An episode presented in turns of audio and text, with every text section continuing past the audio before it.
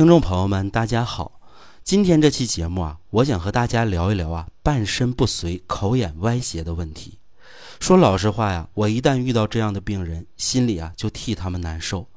要知道啊，这些中风患者在发病之前可都是生龙活虎、叱咤风云的。中风以后呢，他们立即变成了一个需要被照顾的人，人生的所有梦想呢也基本破碎了，甚至啊还要连累家人和孩子。因此呢，我从业以来啊，一直在广泛收集和整理中医针对中风的调养经验。今天在这里呢，我想啊，和大家聊一张我之前收集整理的验方，它对于啊风痰阻络导致的中风问题十分合适。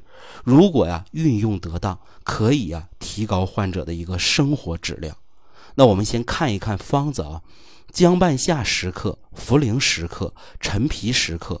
甘草五克，胆南星十克，赤石九克，天竺黄九克，竹茹十克，桑枝二十克，木瓜九克，丝瓜酪呢十克。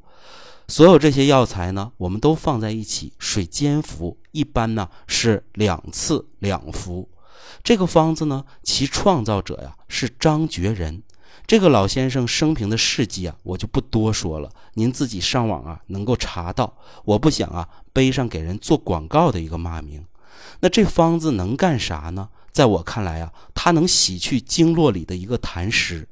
经络里啊，它为什么会有痰湿呢？痰湿和中风之间又有什么关系呢？我来给大家呀，通过一个病例实际的讲述一下。山东的沈女士啊，今年七十三岁。这个人呢，平时身体呢就比较肥胖，而且呢还伴有眩晕症状，多少年来啊都没有曾接受过呀系统的一个治疗，结果呢有这么一次啊，他忽然就中风了。当时的表现就是呢，左半身不听使唤，脸歪，口角呢流口水，喉中呢还有痰，神志呢也是时而清醒，时而迷惑。中风以后呢，他总爱睡觉，语言表达呢也不利索了。并且呀，肢体还麻木，心里头呢也烦乱不堪，大便呢也比较干结。当时啊，我为沈女士辩证的时候呢，我发现的一个主要问题啊，也是让我印象最深刻的是沈女士的舌苔呢非常的黄腻。那么综合她的舌苔啊和其他的一些辩证表现啊，我就给她用了上面的一个方子，只不过呢加入了石菖蒲九克，莱菔子十二克。结果呀，沈女士服用五剂之后呢，大便通畅了，痰感觉少了，神志呢是有所好转的，而且啊，沈女士不那么爱睡觉了。这个时候啊，第二次辩证呢，我又在原方的基础上让她加入丹参十五克，连进三十剂。那么这些用完之后呢，沈女士的肢体功能啊，已经基本恢复了，可以啊生活自理了。虽然说啊，沈女士经过治疗以后呢，身体状态啊和常人还是有一点差距，但是眼下这个状态啊，已经让她呀和家属都十分满意了。那么听众朋友啊，大家看到没有？这个沈女士的情况啊，她就是属于典型的痰湿阻滞经络，从而引起的中风。其实啊，在中医看来啊，中风这个问题啊分两种，一种呢叫做呀重脏腑，一种呢叫做重经络。那我们如何区分呢？它的方法之一啊，就是重脏腑啊比重经络严重的多。重脏腑啊基本就不省人事了，但是重经络呢多少啊还明白点儿。我刚才讲的沈女士啊，严格说她就是属于啊重经络。我们从辩证来看啊，沈女士呢身材肥胖，发病前呢时而眩晕，而且呢。他是啊痰湿的体质，发病以后呢，口角流涎，喉中呢又有痰鸣声，胸闷呢，而且啊舌苔还腻，这显然呢就是有痰湿的表现。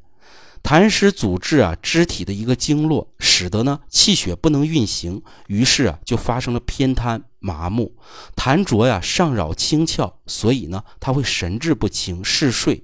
那痰郁呢还会化热，于是啊，它就会出现舌苔发黄、便秘的情况。因此啊，沈女士的问题呢就在于啊，痰湿阻滞经络，上泛清阳，并且呢有化热之象。那我们在调养的时候啊，就必须要化痰清热，把经络里的痰湿之气除掉。经络呢不被痰湿所扰，气血呢流通如常，那她的问题呢自然就好了。那我们分析明白了这些，我们就能够啊理解啊这张方子了。姜半夏呢十克，茯苓十克，陈皮十克，甘草五克，胆南星十克，赤石九克，天竺黄九克，竹茹十克，桑枝二十克，木瓜九克，丝瓜酪十克。这个配伍啊，其实是导痰汤的加减。导痰汤呢，又是啊从二陈汤演化而来。半夏、茯苓、陈皮、甘草啊，这是二陈汤。那么加上胆南星和赤石呢，就是啊导痰汤。其中啊，半夏是燥湿化痰的，茯苓呢能够健脾利水，陈皮呢能够行气化湿，胆南星呢能够啊清化痰热，赤石呢能够破气消痰散结。这样的一番配伍啊，痰浊之气啊已经没有了十之六七。接着呢，我们用天竺黄和竹茹呢来清热化痰、定惊安神。因为由于啊痰热之气阻于经络，所以呢我们又必须要通经活络、舒活精气。那桑枝、丝瓜络可以通经络，木瓜呢则能够啊舒筋。那如此一来啊，经络里的痰热之邪就没有了藏身之处。当然啊，沈女士啊还有大便不畅，所以当时呢加入了莱菔子通便。如果没有这个事儿呢，可以不加。总之呢，这就是一张啊用导痰汤加减调养啊痰湿阻络型中风半身不遂的一个经典方法。它具有的一定的指导意义和借鉴意义。它的正要呢，主要就是啊形体丰满、口角流涎、喉中痰鸣、肢体麻木、神志啊时而昏蒙、心烦、腹胀、苔呢比较黄腻，这些啊区别起来是很容易的。当然啊，同样是中风，中经络呢，也有的人是属于啊气虚血瘀，那就得啊用别的办法了。总而言之啊，无论用什么办法，都是啊让我们的经络气血畅通无阻，从而啊恢复我们人体的正常功能。方子啊和道理呢，我都给大家介绍完了。我不知道啊，大家能从中收获多少？那我建议呢，你把我说的这些呢都收藏好，尤其是呢家中有病人的朋友啊，我劝你呢。带家里人呢去看看中医，如果辩证啊属于风痰阻络，那么上头这个验方啊说不定就能用上。你放心，中医人呢只要认真学习过中医内科学，没有不会调中风的。该怎么用药，中医人呢心里都很清楚。怕就怕呢你不懂其中的道理，你不明白调养的思路和方向，那样子呢康复啊就无从谈起了。另外啊，我还要说一下，平素啊身体肥胖、喉中痰多、血脂很高、眩晕阵阵的朋友啊，我劝你一定要注意啊，痰湿阻滞经络这个事儿，它体现了一般中风的发病规律。你早一点干预，就能降低啊一点发病的风险。孙老师啊，真的不希望我的听众里啊会多出一些中风的朋友来，大家呀都好好的、健健康康的，这是啊孙老师最为期待的。好的，这期节目的知识点呢，就为大家介绍到这里。如果您有任何问题，可以随时在评论区留言，或者点击节目下方的小黄条，添加孙老师的服务微信，我都会第一时间为您回复指导。下期节目呢，我们再接着聊。